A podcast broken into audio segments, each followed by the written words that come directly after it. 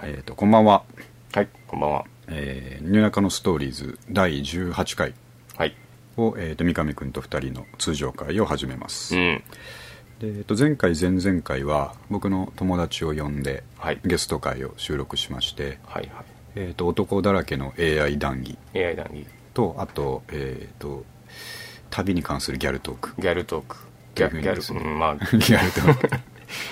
ク ガールズトークガールズトーク。ということでねまたバラエティに富んだ内容でポンポンとやったんですけど、いいテンポですね。ねでやっぱり三上君との通常会はその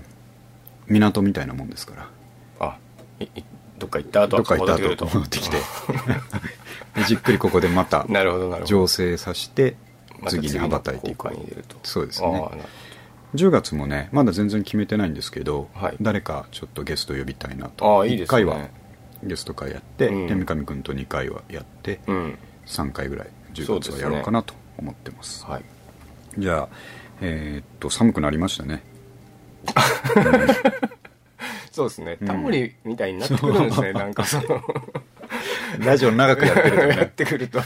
こんなことも自然に言えるようにな出っててくくるるんんでですすねね。ううんん寒くなりました。新中野も寒くなりましてねはいうん。そうですね。朝の通勤も今までジャケット着てたらちょっと汗ばんで暑いなと思ってたぐらいがちょうどいいになってきましたうね、ん。で僕ら、あのー冬になると防寒具としてのマスクをし始めるでしょああ、その季節ですねね。僕やってますようん今日の朝とかから、あれあったかいですからね。マスク1枚あるのとないのとね違いますからねあれはあったかいですそう風邪もひいてないのに冬はずっとマスクっていうね、そういう季節が始まりました、はいはいで、えっとネタは今日もたくさん用意しています、 はいが、えっとまずはですね、えーローカルネタはい。三上くんコーナーのあ、冒頭の冒頭の衝撃的ニュー僕スのコーナーですねで。すね、えー三上くんホームドアに挟まれるっていうトピックがありますんでそうですね。あの、ちょっとこれ報告してもらってこれあいいですねの、うん結構みんなどうしてんのかなってこれ本当思ったんですけどう、んよくあることとしてこう、地下鉄に駆け込むとはい目の前でドア閉まっちゃうことあるじゃないですか。はいはいで、こう目の前でも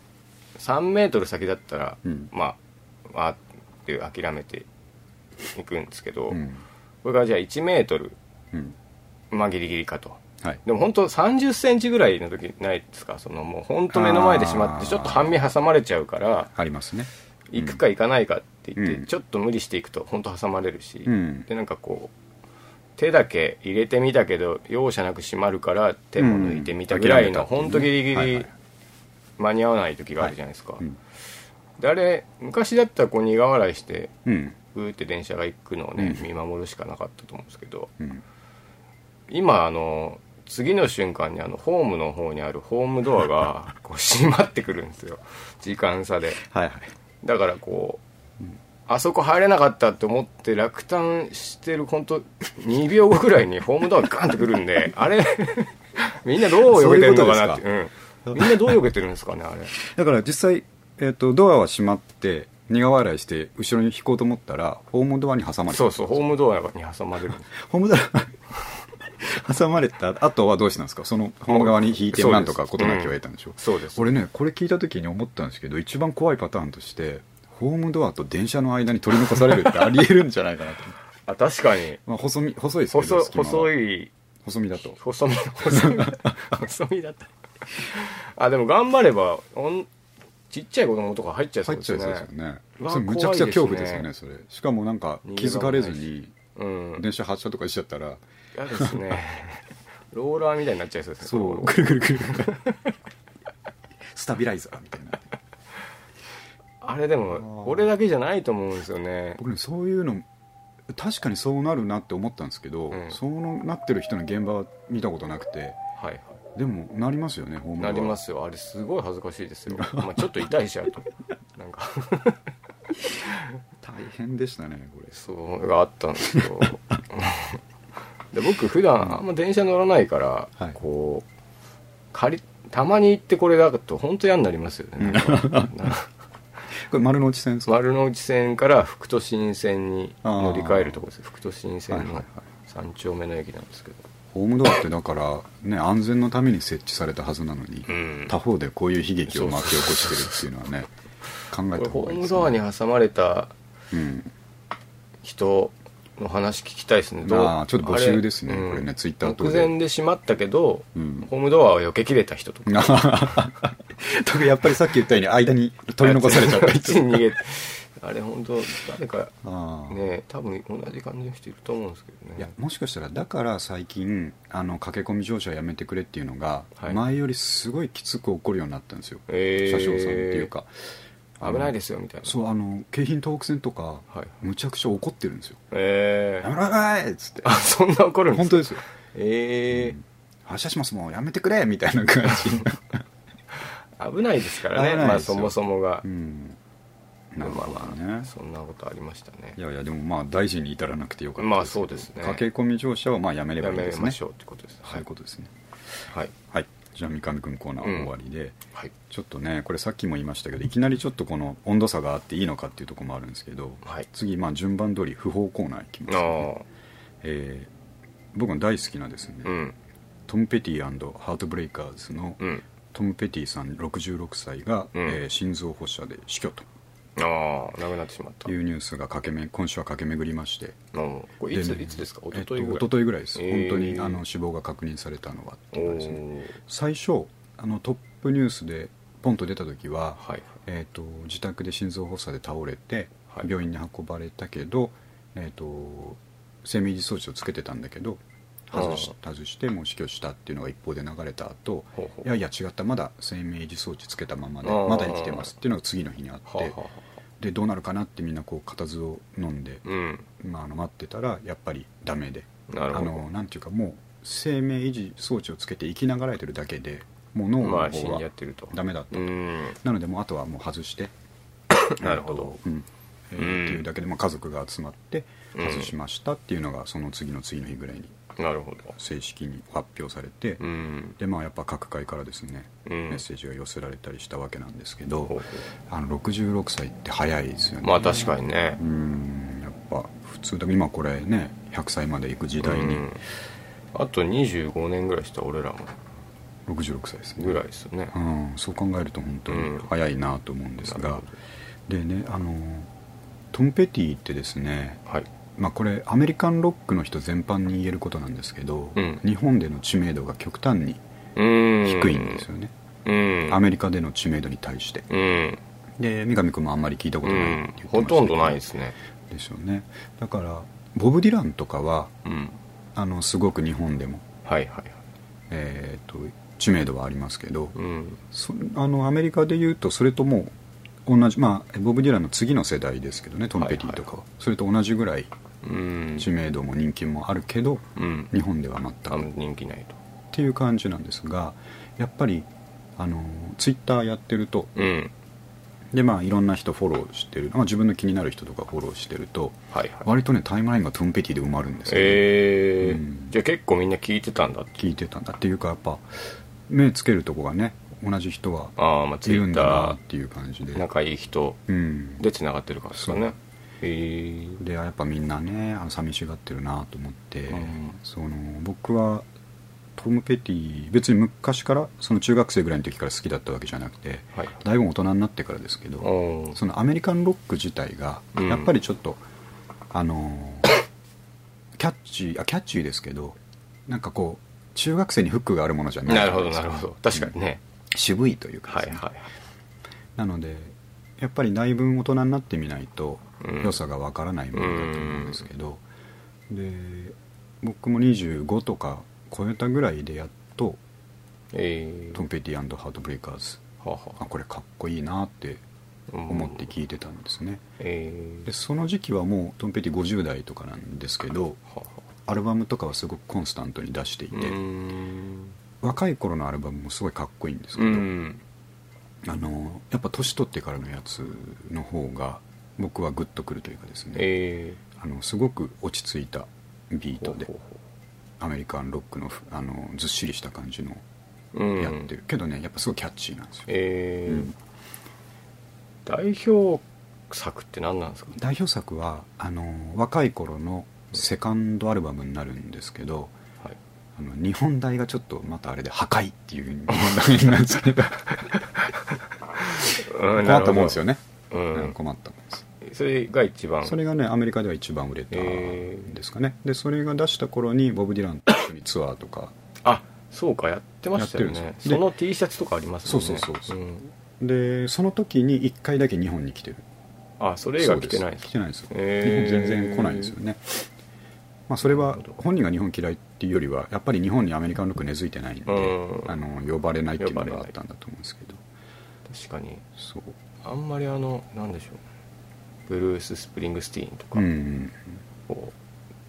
うニール・ヤングとか、はいはいはいめっちゃ好きっていう人そんないないですうもんんねいないですよねまあ聞いたことありますけど、ね、そうまあだからもう先ほど本当に言ってくれたようなバンドとかはいと同じような感じでアメリカンロックはなかなか日本うにん根付いてないんですけどで代表作はその辺の初期のやつとはいあとまあ円熟期をこう迎えてですねうんよくディスクユニオンとかレコミンツとかでレコミンツレコミン ツあの中野のレコ中ミン野のツで伝すね説の、うんで安売りされてるんですよねドン・ペティドンペティは、えー、だから僕はその時はもう好きになってたから、うんしめしめと思ってもうドンペティ買いまくったんですよ一番いいですよね一番いいみんなが飽きた頃飽きた頃自分に入りが来るそうそうそう5600円でほとんどのアルバム買えたので、えで曲すごいいいから、うんもうお得感満載だなと思ってずっと聴いてたんですけどねで僕が一番好きなのはあの、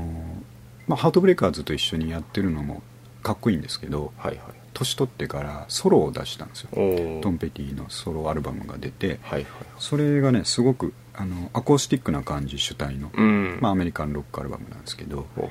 あのーすごく歌もいいし、うん落ち着いた感じでこう心に染み渡るですね、えー、名曲ばっかりだったんでそれまたあの YouTube とか、そうですね、ね上げときたいと思うんですけどねまあとにかくなんかこう寂しいなと、うんうんなんか頑張っていろいろバンドとかもそうですけどね、うんずっとやってほしいですもんねそうななんんかねですよねなる今週はだからその訃報がですねほど、うん、僕の中では重くて駆け巡ったわけですね今週でも僕のタイムラインはあの、うんマリリン・マンソン舞台の下敷きになる ありましたね僕はそっちの方がよく見ましたけどあやっぱ人によってタイムライン違うな僕のはそれタイムラインには出てこなかったんですよニュースで見たけど何してるんだほぼ裸じゃないですか怪我してなかったかなと思って ましたけほぼ裸なのってあのアルバムのイメージでしょ ど舞台は服着てるんですか聞けると思いますよ、じゃあよかったですうん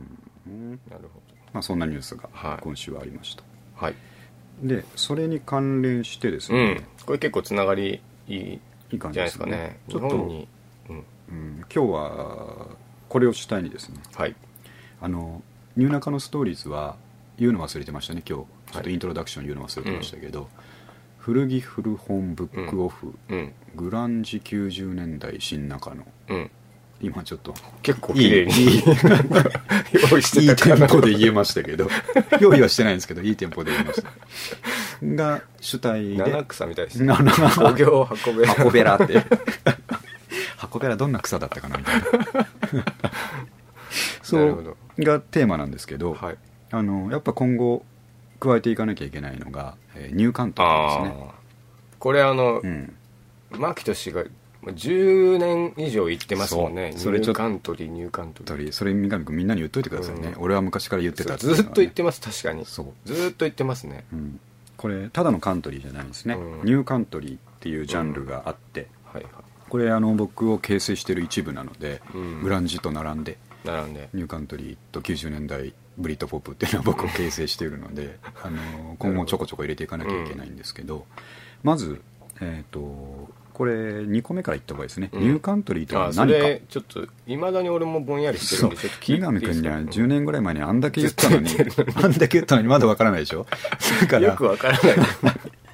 ここでねやっぱちゃんと言っとかなきゃいけないんですけど、はいただ明確に定義されてる資料っていうのはないんですよね、あーうんあのジャンルとしてはちゃんと アメリカにはあるんですけどはいはいだからまあこれ完全に僕のあの独断と偏見といいますあかあ独善的なニューカントリーの定義ですけどもともとカントリーミュージックっていうのはアメリカでずっしりとしたものがあって、はいはいでえっとまあ本当にカウボーイハットをかぶった人たちとかね、ブルーグラスとか、はいそういう昔のところから始まって、えっとまあもっと1950年代とかですね、はいそういうトラッドなのを経てきてうんえー、とアメリカではもうなんて言いますかねあの日本ではカントリーっていうと古臭いうんイメージでおっさんがテンガロンハットかぶってやってうるーんねという印象だと思うんですけど、ニューカントリーははい、アメリカではうん、はい古臭い音楽ではなくてはい流先端の流行歌なんですねうん日本でいうところのもう j p o p ぐらいのあ扱あいそこまでそうおだからマーケットは完全にでかいんですよ、うんうん、ただあの若い子にはやっぱり向こうでもそんなに受けてないと受けてないですうんねやっぱりちょっと年齢が上にいった、はい、えーそうですね中年っつったらですけど、うん多分きっと30代ぐらいからがあーニューカントリーファンのピークなんじゃないかと思いますけどどんなど日本だとどどんな位置づけなんですか演歌まではいかないんですよねいや多分そう演歌全然そんなんじゃないもうちょっともうミス チルえ本 そ当うな本んで当すなかんですよ本当サザンとかサザンとかあーまさにまさにサザンとあかあミいスチうルとこかうななんですかねあのポップ最前線っていう感じ、うんポップっていうか、うん、そうですねまあまあまあなるほど、うん、でそういうベースは一応カントリーなんですかねそうだバからンジョーがそう入なんでってすよてだからトラディショナルなカントリーの要素を残しつつ、うんえー、とヒットチャートの上位にあるようなポうんップソングと、はいはいそれが合流してですねああはで、えー、とすごくいい歌になってるんですけど、はいはいあの一番これがニューカントリーだっていうのはうんアーティストを言ってもやっぱ誰もわからないので、ああはあの言おうと思えば僕はいくらでも出てくるんでいすはけど、いはいはいだからそれイメージしてもらういい方法があっておはいあのテレビ東京をまず思い浮かべてもらってはいでテレビ東京のうん釣り番組おまああのもう終わっちゃったんですけどはい昔あった「釣りロマンを求めて」っていう釣り番組があるんですけどそんなん見てたんですかみ 見てたのは僕その音楽を聴くためだけに見てるんですああそういうこと釣でりす興味ないですよああはそれでよく釣り番組とかい旅番組で流れるうんスカッと爽快な音楽ってわかるでし ょわかりますはいドライブとかで聴きたいうんだけど誰が歌ってんだかよくわかんなよくわいかんない曲ってあるでしょはいはいあれがニューカントリ10年前も同じ説明で しましたよねスカッとするとか ーそうあのばメンバーの中に一人テンガロンハテッントがガいロンるハとットかがいるとかそうそうあとね、えー、とその時言ってたのはすぐサビに行くとかねちょっとバカにしてるじゃんして ないしてないしてないんですけど、 まあまあでもそのん変な展開とかもないってないないいうねすごい素直うん、A メロがあったら次サビだサビみたいもなうなんならいきなりサビサビみたいなるほどイントロ短イめンでトロ短くポンと入ってくれるんですよねなるほでまあちょっと分かりやすい名前を挙げると、どうんえーシャナイア・トゥウェインとかですねあ名前聞いたことありあまするでしょねこれ女性ですね、あのディキシー・チックスとか、うんまあこれわかんないはでちょっとあれですよね、すはいとかあのもうこの時点でダメだったらダメですね 何を言ってもあれはどうなんでしたっけあの何でしたっけシェリル・クロウシェリル・クローはねあれ違うんですかあのいや入ってるんですよニューカントリーは入ってるんですけど、ええはいニューカントリーと枠というよりはあーもうちょっとロックの方ああそういうことでですすね流れとしてはですねロックとニューカントリー何が違うんだって言われたらまた難しいんですけど、まうんあ、カントリーの要素がやっぱり、あのー根底にありつつ流行りのロックンロロックというかポップをですねなるほど取り入れて取るり入れてるというのでちょっとわかなんとか分かってほしいんですようん、うんまあまあななんとなくね、ええ概要はつそかんめましたなもんかなっていううんあのもう一回言いますけど、はいテレ東の釣り番組バイク番組旅行番組で流れる誰だかわかんないんだけ どなんかスカッとする洋楽洋楽がこれニューカントリーがですニューカントリーだっていうふなうるにほどあの日本人のちょっとニューカントリーを知らない方には、うんこういうふうに説明しておきたないるとほ思いどますはいでで、まあ、なぜ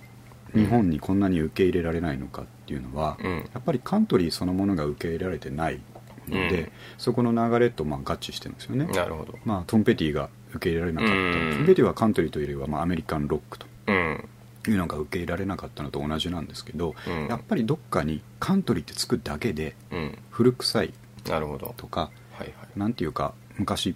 のねっぽい今の感じじゃないなはいとうんいうイメージがつきまとっちゃうんで、そもそもニューカントリーっていうのはこ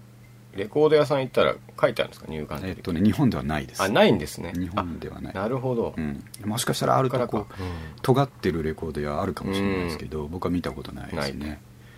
なるほどそうオルタナカントリーみたいなのありますね聞いたことありますうんオルカンありますそうだからあれとも違うカントリーをうんグランジ方向にはいかっこよくしたのがオルタナティブカントリーですねあまあ代表でいうとウィルコとかーウィルコあウィルコの前身のアンクル・トゥペロとかあーえっとウィルコともう一個分かれたのは何でしたっけえっとサンボルトああれもともとなんか違うバンドあったんですかもともとアンクル・トゥペロっていうええー、知らなかったバンド3人組のバンドがあって、はいそれがウィルコと,、えっとさっき何て言いましたっけ俺サンボルサトンプルとに分かれたんですよえー、あ知らなかった聞いてみよでウィルコの方は、まあ、今人気のですううね、んちょっとおしゃれな感じのうんカントリーロック、はいはいオルタナティブカントリーですねで、えー、とサンボルトの方はもっと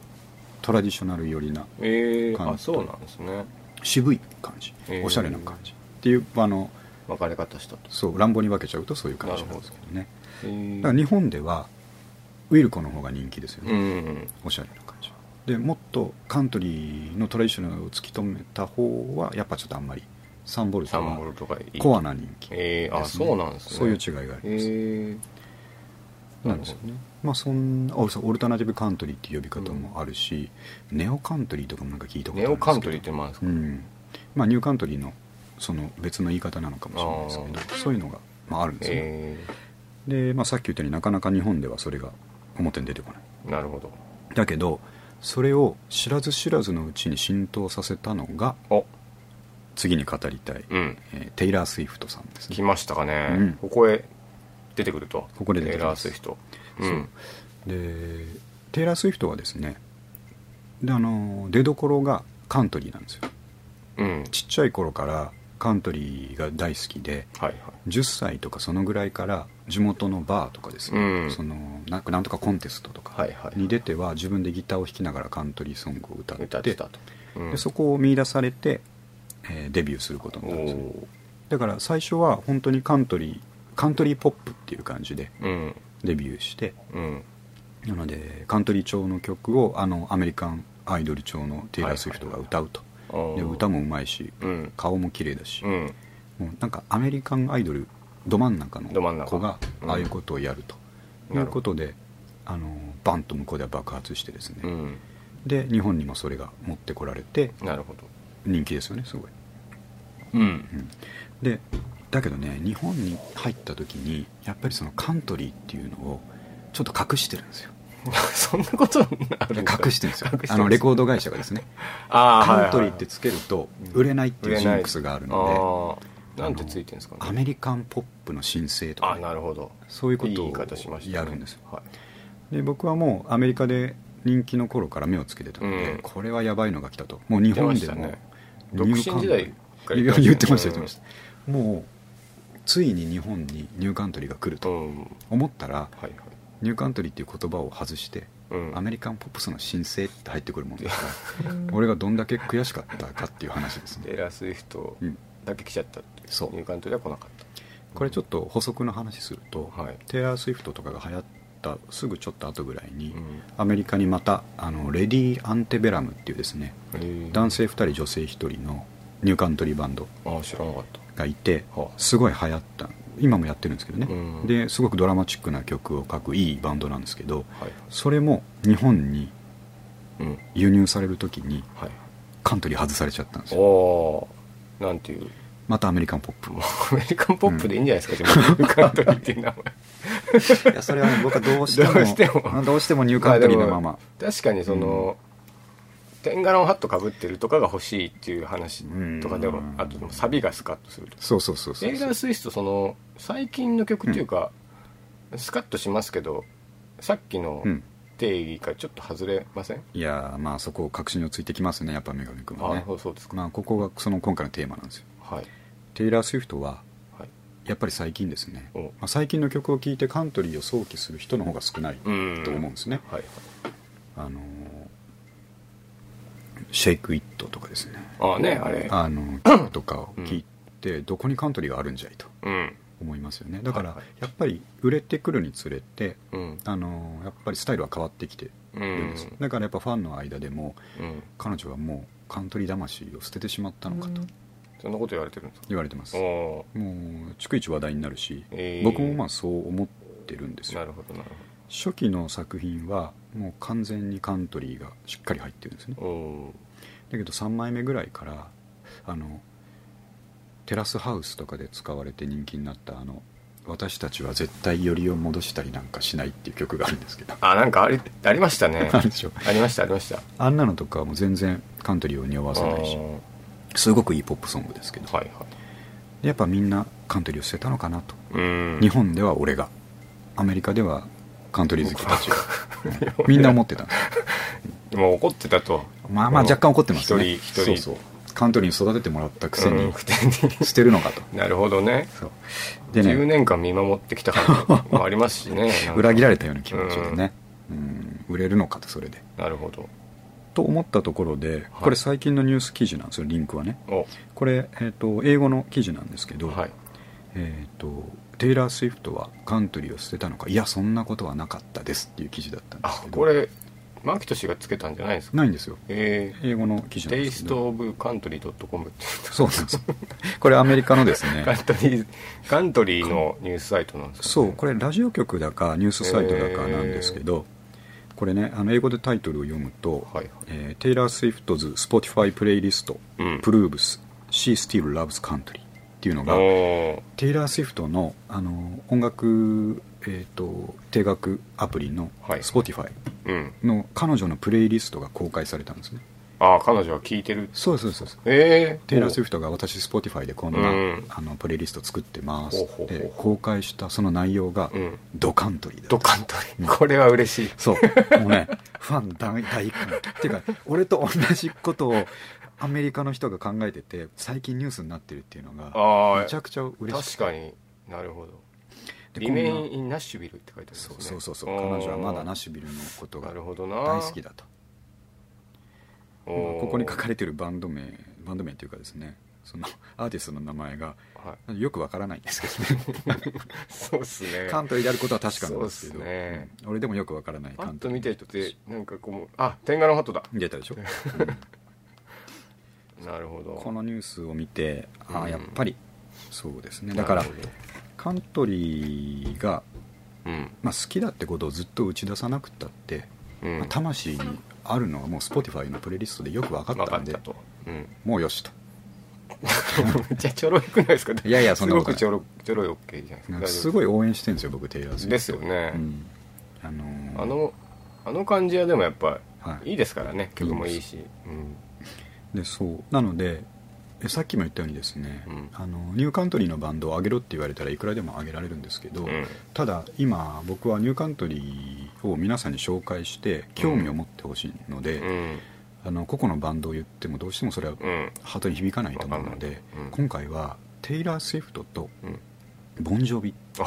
これねうん、これはもうあのこれはもう10年くらい前 前から言ってますね 本当に本当にこうすす好きですよ ねいう感じブレないですねブレないですねブレないこの2つで、うんえー、と取っかかりを作ってもらおうとうん思ってるんですよえボンジョビってニューカントリーなのってお思いでしょうがはいはいはいはいあのー僕その10年前ぐらいの当時、うんニューカントリーのことがもう知りたくて知りたくてうんニューカントリーっていうキーワードで、えーインターネットとか調べてた片っら端からうんそしたらボンジョビなんか僕思ってなかったですよニューカントリーがどうまのあねハードとロかックですもんねそうですそうですんでもうこの頃のボンジョビってもう円熟してて「うんあの It's My Life」とか出した頃はいはいなんですけどインタビュー記事が引っかかってきてはいはい「えージョン・ボンジョビうんうん俺たちはニューカントリーが大好きなんだ」おって答えてるおーインタビュー記事があっておーでその頃書いてた、まあ、アルバムの中に何曲かやっぱりカントリーテイストの曲が入ってるんですようんで三上君にあの当時教えた画期的な家を建てるあれですよね PV です ねあれはすごい衝撃でしたねそうう、ん PV を通して家を建てていくっていうねこれ何言ってるか分かんないと思うんですけど 本当にボンジョビたちがこう板が買ってきて家建てて家をるみんなあの仲間たちと家を建てる仲間たっちてというねね PV なんですこ小屋とかじゃなくてね普通に一軒家建てて意見を建てていあくってれい何なうんでねしょうねえーそうなんですよあれなん本当すごいなと思いましたでここの2つを例にうん今日はちょっとその話で終わるかもしれないですけど、まあそうしましょうでもそれでも伝えたいんですよ、うんで、えっと、ニューカントリーの特徴として、うんまあ、全部が全部そうじゃないんですけど曲がですね、はいあの一つの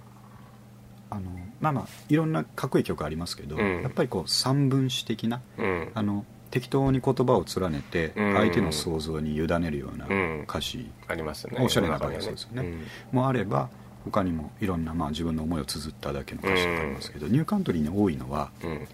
ストーリー仕立てになってるんですよねおー群像劇はあはあはあはある、あのーカントリーガールのうん成長の姿とか、あえあるカントリーボーイの、ーえー一回もうダメになったんだけど、うんもう一回頑張ってやるぜっていうんうなるほど立ち上がるストーリーとか、はいはいはいあのー一本の、えー短編映画をスカッとする短編映画を見るようなおーそんな曲が多いんですよえきっとアメリカのカントリーファンってそういう曲が好きなんですーよなるほどうんで、えっと、ここで上げようと思ってる2曲はまさにそんな曲で、はあはえっと、これ今日はちょっとね新しい試みとしてあ、はあはいえっと、前から言ってるように曲は流せないんですうん著作権の関係でうんポッドキャスト内ですしょうねがないですこれはねだけどあの後でホームページにリンク貼りますんでうんうんそれを流しな YouTube を流しながら、うんこれから僕が説明します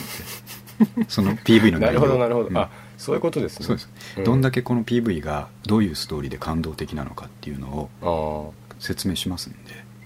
ででここの場では三上君と僕はですね、はいあの音出さないようにイヤホンで、うんえー、と YouTube 見ながら僕が三上君に説明す るとこういうこうこうこういうことなんだなると、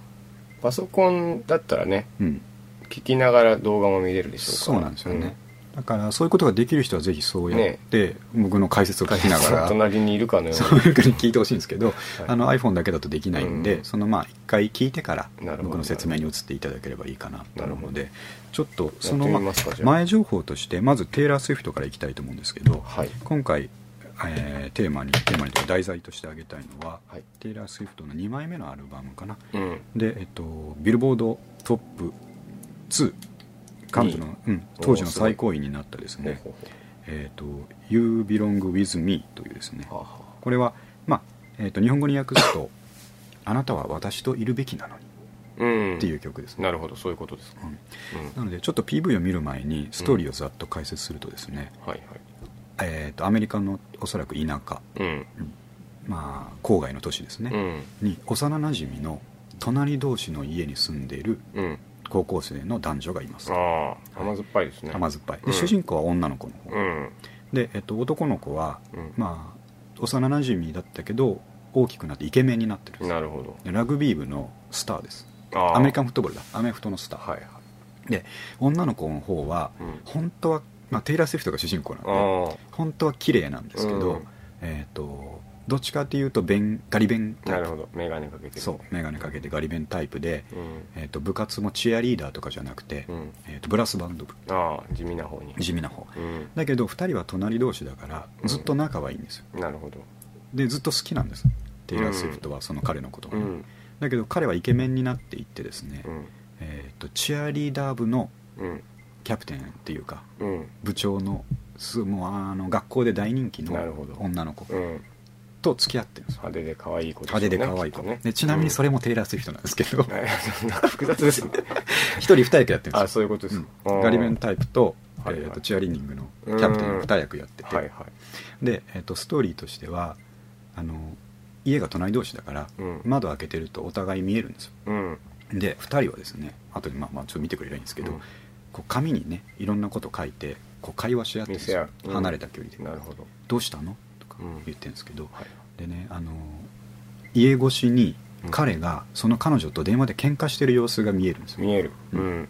なんで、まあ、彼女としてはうんだからしめしめってわけじゃなくて、うん彼のことを心配してるんですよ、うんあれなんかあったのかな、うん彼女と何かあったのかな、うん心配してどうしたのとか聞きながらうんいろいろやってるっていうところうがんストーリーが始まるんですけど、ほうほうほうほそうからじゃあ見ましうょうなるほどそれでまあ結もう局、前提は結構あの、、はいいいいいいでしょいいあれですね、うんそのもう足立 そうそうそうそうタッチ見つけるこれはもういい方に転がってほしいっていうタッチみたいなねねよいしょちょっと待ってくださいよ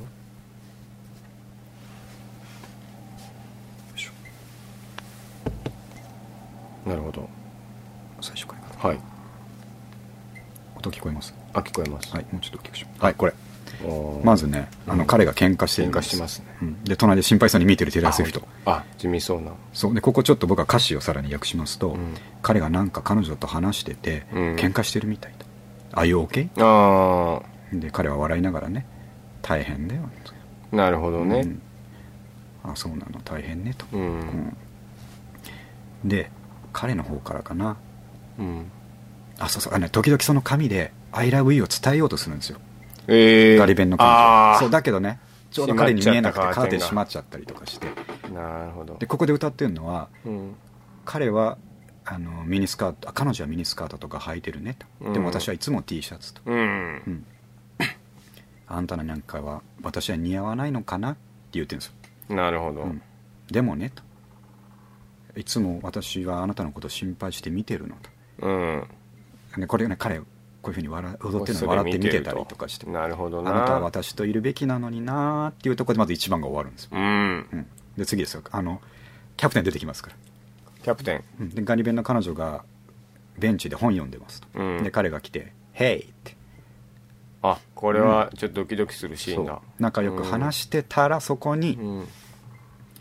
チアリーダー部のキャプテンがその彼女の方ですね来た来たあ来ましたよもう車で車で登場ド派手に来たスポーツカーで登場うんほんであ行くよと行くんですすよあこれここれれこテれラス美フト人な、うんこの対比ですねほんで目の前でキスするとあこいなきなりイんチャつくかと見せつけられたりしてあーな何あの女っていう感じで向こうから見られるんですこれ なるほどなでこれアメフトの試合はいはいはい彼女は彼女というか、そうですね彼女役の子はうんチアリーディング部のキャプテン、うん派手なんですようんだけどガリ弁の方はブラスバンド部あ本当だで応援してるんですうよ、んでこう試合が進みますねうんでここでもやってるんですよあー私の方が似合うのになるなほどとか言いながらこんなに応援してるんだけどなって言って、この試合はですね、はいはいえー、と勝つんですけ結ど構活躍してそうに見えまそすうあのエねースプレイヤーですようん勝ってイエーイって彼女のところに彼氏が来るんですけど、うんなんかね他の男とこうあら話しちゃってて何やってんだよっつって、でここでまた喧嘩な見んてでるすよとうるさいもんね別にいいじゃないあ感じ悪いななんだよとなってますねもういいよもうっつって、うん彼氏は去っていった時うもんやっぱりそのガリ弁の方の彼女はうんしめしめじゃなくてどうしたのかなってうんでまた家に帰って彼はねこれ多分プロムパーティーだと思うんですけどなるほど一緒に行ってくれないって紙で出すうんあでもはいはい私勉強すんのと、ああ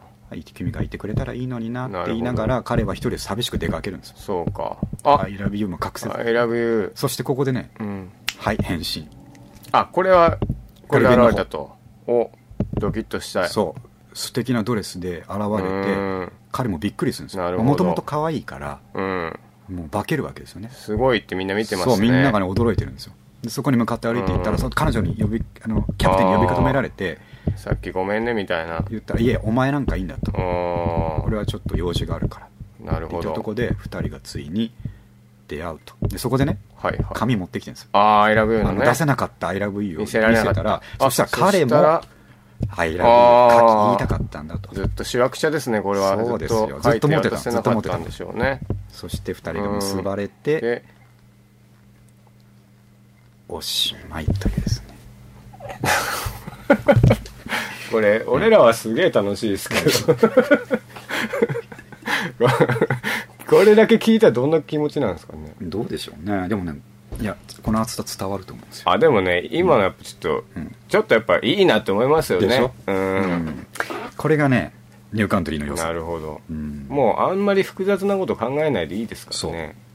あとなんかやっぱりはい曲がいいですね、曲むちゃくちゃいいんですよ、はいやっぱり当時の、うんそのなんていうか優秀な作曲家たちが一番金かけてうん作られてるものなんで、はいはやっぱいいですよ、いいい曲でした、はいっていうことでこれをちょっと皆さんがねどう思ってくれ るか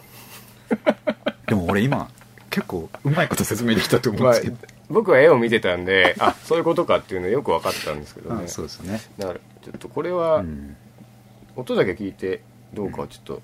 分からないですちょけっどとね後で自分で聞いてみるのが怖いようでもあり楽しいまよあうでもあり楽しみでもあということり、ねなるほどこれちょっと続けてボンジョビ行ってもいいですか、はいちょっとせっかくだし行きましょうでボンジョビの方もはいちょっとね事前に説明しておきますね、はいはいでこれはちなみにさっき言った彼らが円熟してからうん作ったニューカントリー曲じゃなくてほうほうほもうちょっと前のうはい「あのー、オールウェイズ」とか出した頃覚えてますはいあああボンのジョビが赤そう赤いやつベスト、はいはいクロスロードっていうベスト版をはい出はいした覚え時てます覚えにてあますの名曲90何年そうそうそうねうんはい名曲「オールウェイズ」っていう曲のはいシングルの B 面に入っていたおー「えー、サムデイ・アルビー・サタデー・ナイト」っていう曲なんあでこれす聞いたことあるかもしれないですねこれねうんむちゃくちゃ PV は多分見たことな見いたことないですかむちゃくちゃいい曲なんですよはいこれも事前に説明しますと、うんあの群像劇なんですうね、んで3人の、えー主人公が出てきます、はい一人は、えー、と家族持ちなんだけど、うんなかなか仕事がうまくいかなくて、うん車で放浪の生活をしている、うんえーお父さんお父さんですジムだったかなうんでもう一人は、えー、と売春組織で働いて仕方なく働いている、うんえー、とジーンちゃんかな、ジーンうん、っていう女性女の子うんでもう一人は名前出てこないんですけど、うんそのジーンちゃんのアアパートの部屋の隣に住んでいる、うんえー、と車椅子に乗ってるですねほうほ下半身が多分不随うの設定の、えー、とおじさんなんですけどうん多分退役軍人かなんかの設定だと思うんですけなるどほどでもうそんな体になっちゃったからうん未来を諦めていて、うんえーとね、死のうかななるとほど思ってるみんな辛い立場の人たちですねうんその人たちがうんこういろいろあってうん最後にこう希望を見出していくっていうストーリーなんですけど、おーそれがその曲の4分ぐらいの中にはいはい凝すごいうまいこと凝縮されていてえおこれね本当にたまに見ると泣いちゃうんですよえまあでもん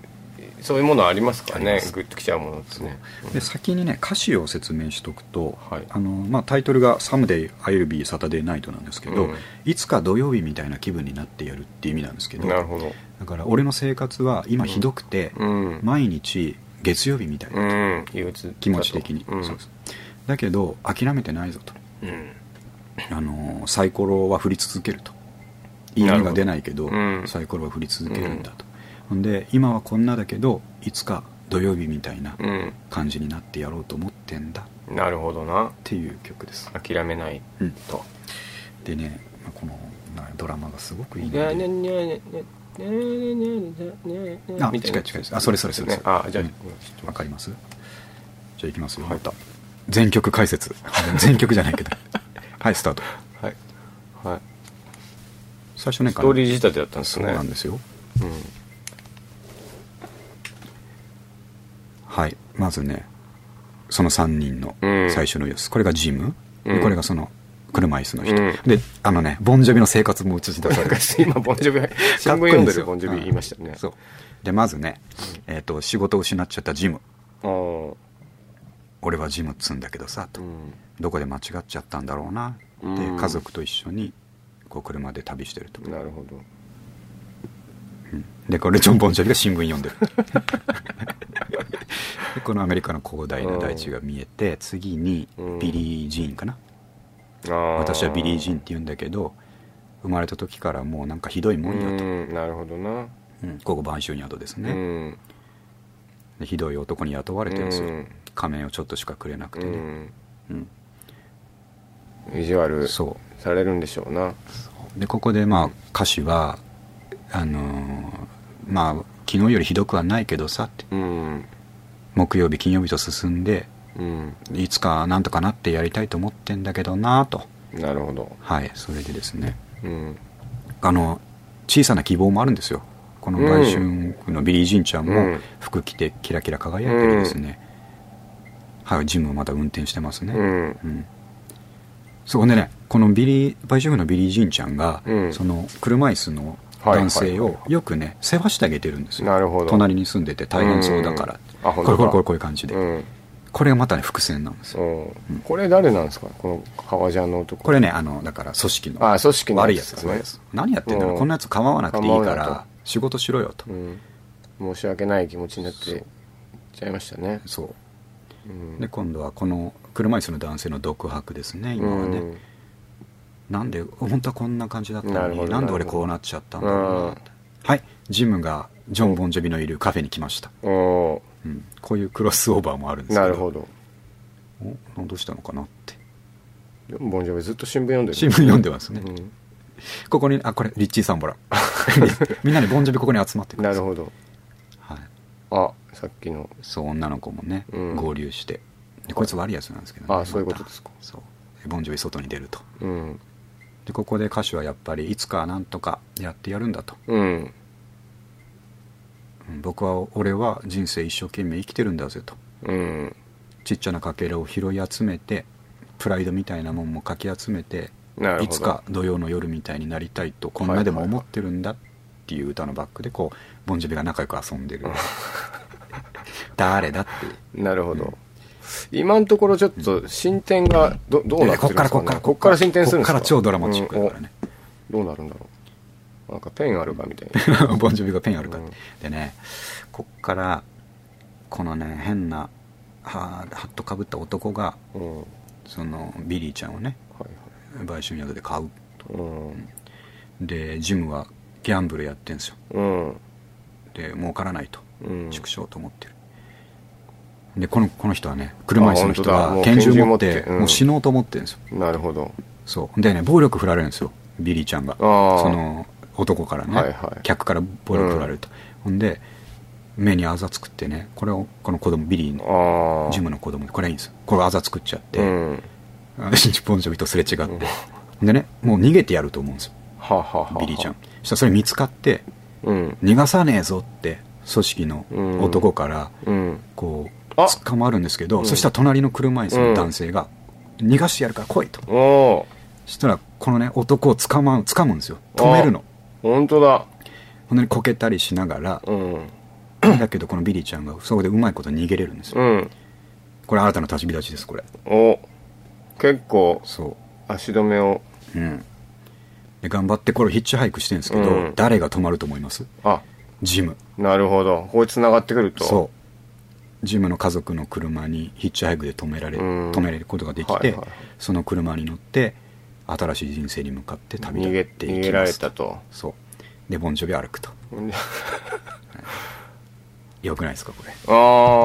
あこれこっちはちょっとね解説してもらわないと分かんないかもしれないですねなるほどなあそう僕これ、まあ、多分100回ぐらい見てるんで、あうんー、こう詳しく解説ができるなんでるすけほど,、ね、どこれはあのいいですねやっぱこうしかもこう関係ないみんながそうそうそなうんそとうなく行き合ってそうなんかこ群像がこうね重なり合って、ううんであのやっぱりメッセージとしてやっぱ心にしみるのは、はい今はこんなだけどうん諦めてねえんだぞとなるほいつか土曜日みたいに、どうんで 俺もずっと思って生きてるんで秋田島さずっと思ってまんすなるほど、うんまあ俺もじゃあ思ってる感じもしします言われてみればでしうょうんんつかというねまあちょっと置かれた環境だいぶ違いますけ どねぬるまぬるま湯こちらはですけどよねくししてますけどうんまあでもあのこう車椅子の人もそうああいうふうに、うんねあの後まあもしかしてボコボコにされたかもしれそうないそうそでうすそけうどそれまで想像しちゃうでしょ、うんでもあれで幸せだったんだろうなって思いますもんね役に立てたというか、うんまあ、ちょっと世話してくれたあのビリーちゃんをですね、助けることができたというか、別に俺もう死のうと思ってたんだから、うん何でもできるぜと、ね確かにねなるほどよかったな俺これが言えて本当に嬉しいそうなんか、うんこれが発信できるっていうのがすごく嬉しいまあそうですね僕もその隣に入れて嬉しいです よかったですこれ誰あの聞いてる人にどう聞こえるのかちょっまあ気とによなりくまわかよんないですけどうん、はだからちょっと中身も言いますけど、やっぱりこの YouTube リンク貼っときますんでい一回見てからうんもう一度僕の解説をそうですね聞いていただければと思います、なるほどということで、はいまあ、ニューカントリー一応長々話しましたが、はい今日は一旦このぐらいにそうですねします、はいまたニューカントリーのことはいろ結い構ろ話しましたか今日はだいぶ話しましたよでなんでちょっとライトネタというか、はいでこれまだ時間大丈夫ですか僕は全然大丈あ俺も全然大丈夫なのじゃあちょっと行きましょ夫うもう 2, 2ネ2タネタぐらい行きましょうか、はいじゃあ次三上君に聞きたかったことあ僕に古着ファッションカテゴリーの、はいえー、とこのニュース駆け巡りましたねあーこれもね、はいファッション界では、はいえー、とユーザーが送料を決めるうん ZOZO タウンが送料自由を試験導入あーこれちょっとニュースを少し知らない方もいると思うので読みますとですね、あのーまあネット、えーうんおしゃれ通販大手 ZOZO タウンはいですね、まあ、スタートトゥデイさんですねうんここが、まあ、昔あれ送料無料だったんですよね昔そうでしたねでだけどなかなかそれは難しいってことで、うん最近は5000円以上でしたっけがそうですね無料でだと無料で、うんそれ以下だとまあ送料あるという形でやってたんですけどこの度うん試験的にですけども、はいえー送料に関してはユーザーが自由に決めることができる、なるほ無料を選択することもできるし、ど、うん、無料から500円の幅だったかなはいはい0円から500円の幅でうんユーザーが送料を決めることができると、うんでえー、と前澤社社長のツイッターからですけども、はい0円でも500円でもお客様の自由です、うん自由に価格を決めていただくことで、うん運ぶ人と受け取る人との間にうん気持ちの交換が生まれれば素敵だなと思いますとコメンなるトしほたどであくまでこれ試験的なのでちょっと今後どうなるかは分かんないってことは書いてありますが、これが、えー、ともう始まったんですかねですかねですかねこれも1日からって書いてあニるュかーらス、で見ました、うんはえー、と始まってますと、いうんまあ、これはやっぱり同じくアパレル社長のですねはあ三上君もいろいろ思うとこがあるんじゃないそうかでとす思っねたこんでれすけはあど、のどうですかねこれ前提として、うんあの今もう運送会社がやっぱ悲鳴を上げてるんですね、うん皆さんご存知の通り、でうちもちょうど先週大和さんから連絡がありまして、ええもう値上げをお願いしたいとあははいはいいでまあいっぱいうんニュースになってますけど、はいこうアマゾンが増えて、うんヤマトがもう死にそうだとかですね、うでヤマト契約切ってみたけどまた最近やっぱはいはいヤマトじゃなきゃダメだと、うんであと一般消費者向けのやつもヤマト10月1日から値上げしたんですよあーそうですねもうついうん一昨日ぐらいかなで、まあ、前提としてもう運送会社が死にそうだっていうのがあって、 これあのやっぱんネット通販の永遠,、永遠の課題なわけですよそうですねあの誰かが届けなきゃいけないですから、でなんかあのいろんな各社がね、うんやれドローンで配達できないかとか、はいはいはい宅配ボックスでちみしてみようかとかやってるわけですけど、まあとにかくうまくいってないとまあしばらくはね、うんやっぱり今のやり方を続けるしかそうないですよねでこの送料自由っていうのは、うんまあほぼほぼ無料なことになると思うんですよねそうでしょみんな僕も思ったんですけどみんなゼロだと思うんですようん普通なりますよねまあな何割かはねうんだからこうあのそれはさすがに ZOZO 多分分かってると思うので、うんこう ZOZO なりの問題提起なんじゃないですかなるほどこねうと思わない、まあ、パフォーマンスですよね、うんと思わないとまあ普通に回るはずもないので、これやらしい見方をするとですね、送料を客がどういじったとしても、はいはいヤマトと ZOZO タウンの間では、うんもう定額で決まってまるあんじそうでゃすないかっねて、あそれはもちろんそうだと思いますですよねだだからさっきの社長がねうんはい、運ぶ側と受け取る側の間で気持ちの交流が生まれればとか書いてありましたけど、うんそれあんまりヤマト に関まあ、もしかしたらですけど、うん多少バックがねバックがあるかもしれないですけど、まあ、考えづらいですよねねだからそこら辺もねうがった見方をちょっとしちゃうとこはあるんですけどね、まあなんかこう送料ってただじゃないよっていうのはうん昔このズドタウンの社長がそうそうそうツイッターでですね吠えて、うんあのでここううん送料無料がやっぱ当たり前になってしまったのでうん良、くも悪くも、うんあの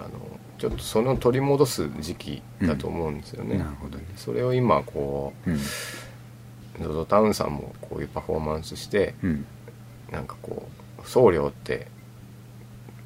どういうもんだっけみたいなことをうん問い直してるんじゃないですかねなるほど、うんまあ効果があるのかどうかはですよね未知数ですけどねあのうちの奥さんずっとタウニストじゃないですかはいはいでまあこのニュースの話をしてたら、うんまあゼロだけどねってまあ いや9割はゼロだと思いますよでなんか、うんあの誰かがそれについて、うんあの送料によってランクつけたらいいんじゃないみたいなあー例えばはいはいまあ500円以上払ったらうん当日発送しますよとなるか、ほどねなんかただだったらうん1週間ぐらいかかってうんうんうんやってもごめんねみたいな、はいはいなんかそういうフレキシブルさはあってもね、面白いですよねなんか ZOZO じゃないですけどどっかのサービスがそういうのをやってましたよねいつでもいい便みたいなのを選ぶへとーちょっと安いとか安くなると、うんはそれいいですよいねねあとやっぱ再配達うんうんがこうまあ一応ニュースになってると、うん再配達のコストが高いので、はいはい一発で受け取ったら無料だけどとかねうんなんか再発の時は再ね配達は有料だよとか、うんなんかそういうのはあってもいいかもしれないですねですねだからまあこれからどんどんネット通販って服だけじゃなくて、うんこの間も話したんですけどその、えー、とネットスーパーとかはいはい、 8系の需要もうん上がる一方だと思うんで、うんやっぱり適切な送料を払うとかですねあとうんうん運んでくれる人が大変だけど、うん儲かるからやろうと思えるよまうあにそなうらでなすいと、ね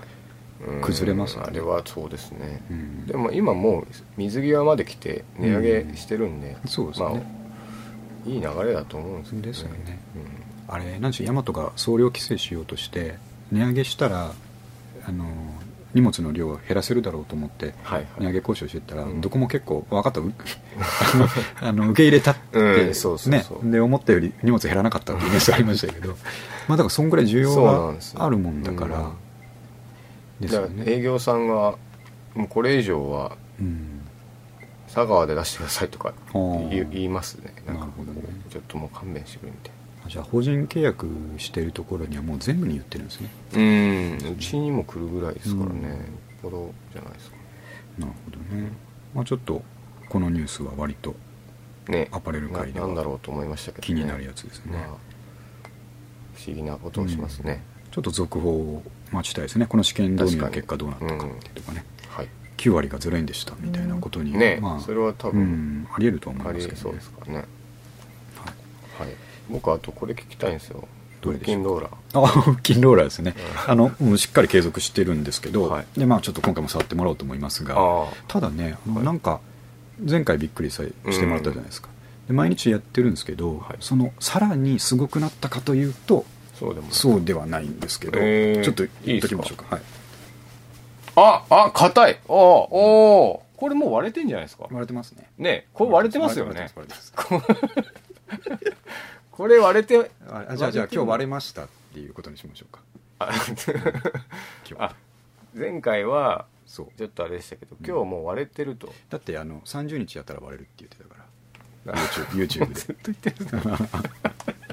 えっと1日10あ回でももう3セ1ットか月以上経ったん経ってます経ってますああすごいな腹筋ローラまあ三上君ねーすごいありがとうございますやるって言っこたれじゃんあるんですねあじゃあもう俺も買おうかな1000円だから買った方がいいですよ本ね当に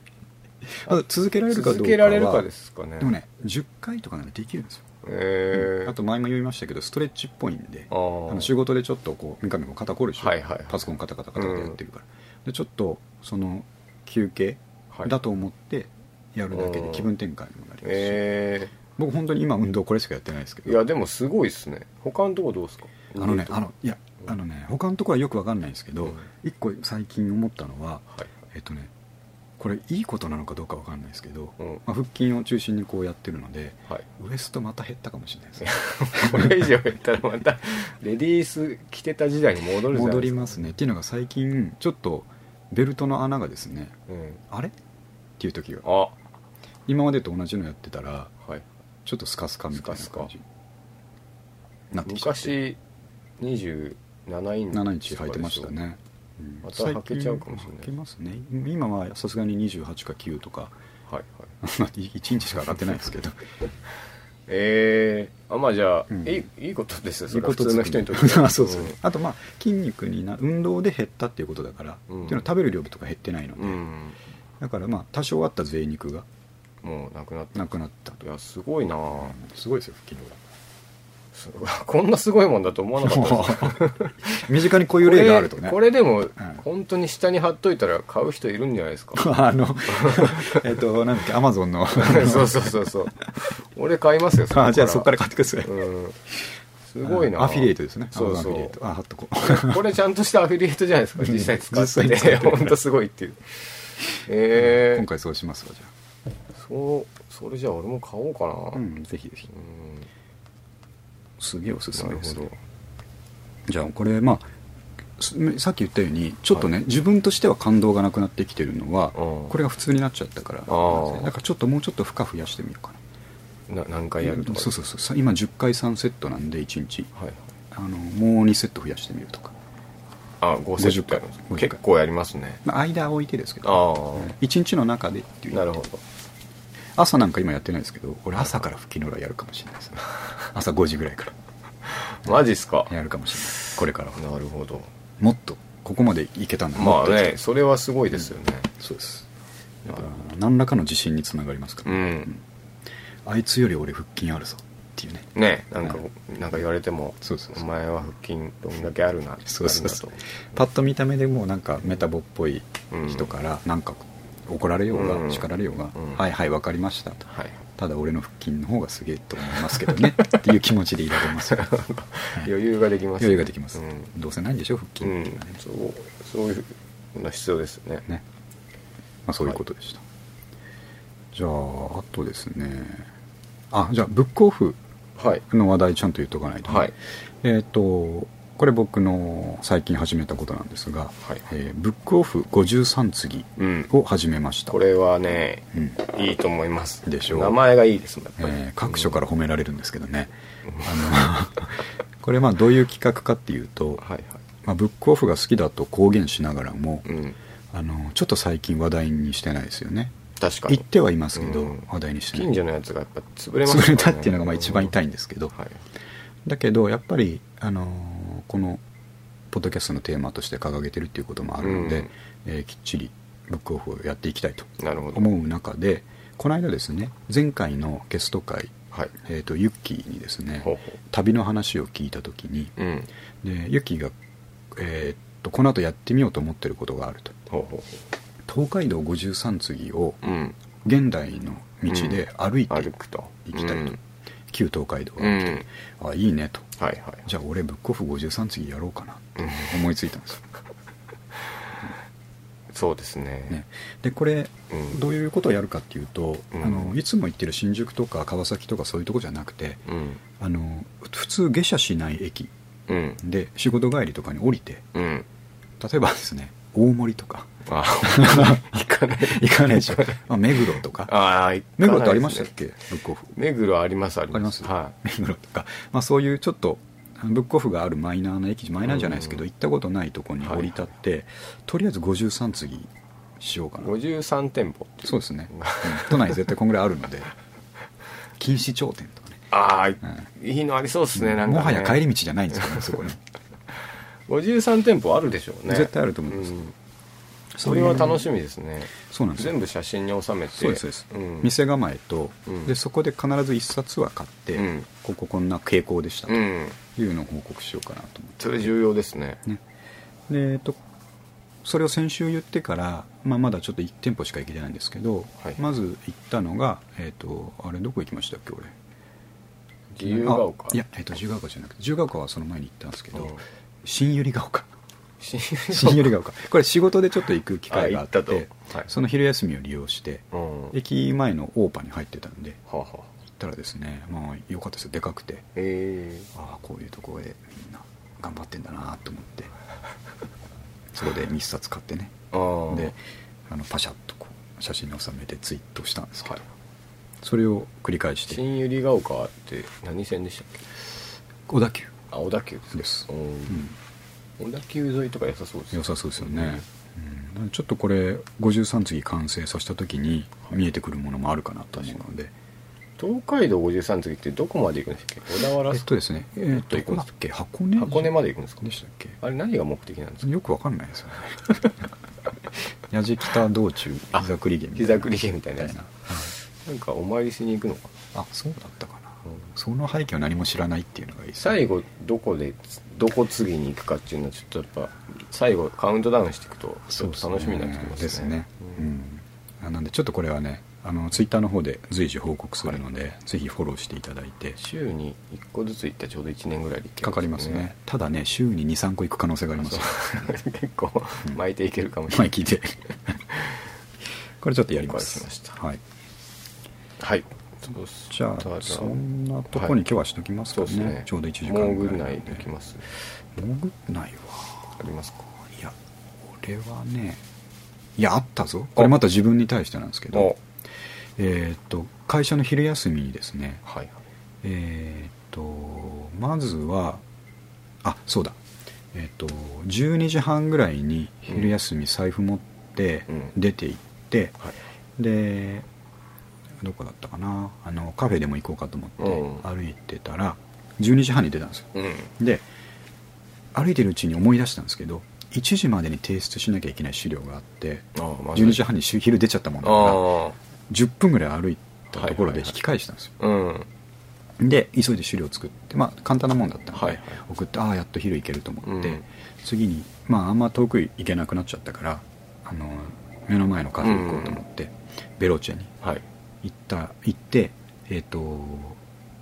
まあコーヒー俺あんま飲めないですからね、うんあったかい紅茶とあったかいツナサンドとって言ってお願いした後に財布を忘れたのに気づいたんですよあはい会社にはいでお姉さん「あ止めてすすいません」うんってお金忘れましたお金忘れるうんなので向こうも笑ってくれて「うんあちょっと持ってきますんで」って言ってまだ用意してなかったから、はいはい店出て会社うん戻って、もうもうその段階でもうもう軍内なんですよ 昼休みを もうその時点で時間もないのにね20分ぐらいもう浪費してるんですようんなるほどであーで帰って財布取ってうんもう一回ベローチェに俺は行くのかとなるほどちょっと恥ずかしいでしょ、まあまあまうんでもあの笑顔で送り出してくれたお姉さんに悪いからあそうですよねベローチェに行って、うんえー、と同じものを頼んでほうしたらね笑顔でやっぱ待っててくれたんですよおーああもう帰りなさいみたいな感はじいで、はいで来てよかったなと思ったっていう話ですね、あじゃあまあ いい話いい話になりましたねだからまあ前、まあその前2回そうか昼1休回目はまあ、うんあれですけど2回目はもう嫌になりますねやんなったーなんで俺こんな何回も会社出たり入ったりしたんだと思ってなるほどそれがありましたこれ三は上君大で丈夫も嫌ですね、うん僕は僕はないかななんかあったかないやなくていいんですよ、うんうん、パッとそのあの挟まれたぐらいじゃないですか そういったのはね明らかにもうあれぐらいですねもう本当に駆け込み乗車やめましょうよそう気をつけていかないというけない、ん気をつけてくださいはい、であとですね、はいあじゃあ最後にはい、今回も書いてきました、おえー好きな一節コーナー、お来ましたはい、はい僕は日々本を読んでるんで、うんえー、とその中からですねうん気になった一節を、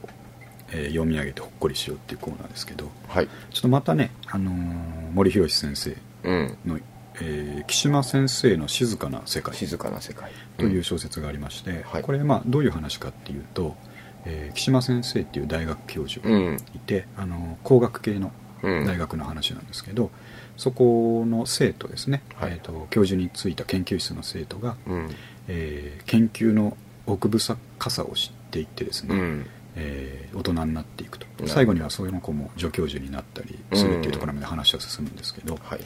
でこの木島先生っていうのがすごいあのエキセントリックではないんですけどうん研究に没頭している先生で、まあ、言うことがいろいろとうんかっこいいんですね、なるほどうんで、えっと、その小説の最後の本の一節で、僕ここを読んだ時に鳥肌がゾワッと立ったんですけど、うんでもこれは研究に限らずいろんなことに言えるなと思なうる一ほど節なんでちょっと読み上げたいとこ思いれまはすけど、誰が言ってるのこれはその主人公の、主人公が言えってるえー彼先生に指示していたとなるほど彼が言ってるんですね、で、えー読みますね、はいえーあ彼がもう助教授とかになって、うん昔みたい にうん学生の頃みたいにうん研究に没頭できなくなってしまったと、なるほどいろんな会議とか、うんあの研究以外のことに時間を取られるようになっちゃって、うんあの辛いなと思ってる中で言ったなる思ほったど言葉ですね、はいえー僕はもう純粋な研究者ではない、うん僕はもう、えー一日中たった一つの微分方程式を睨んでいたあの素敵な時間は一体どこへ行ったのだろううん木島先生と話したあの壮大な純粋な綺麗な解析モデルは今誰が考えているのだろうか、うん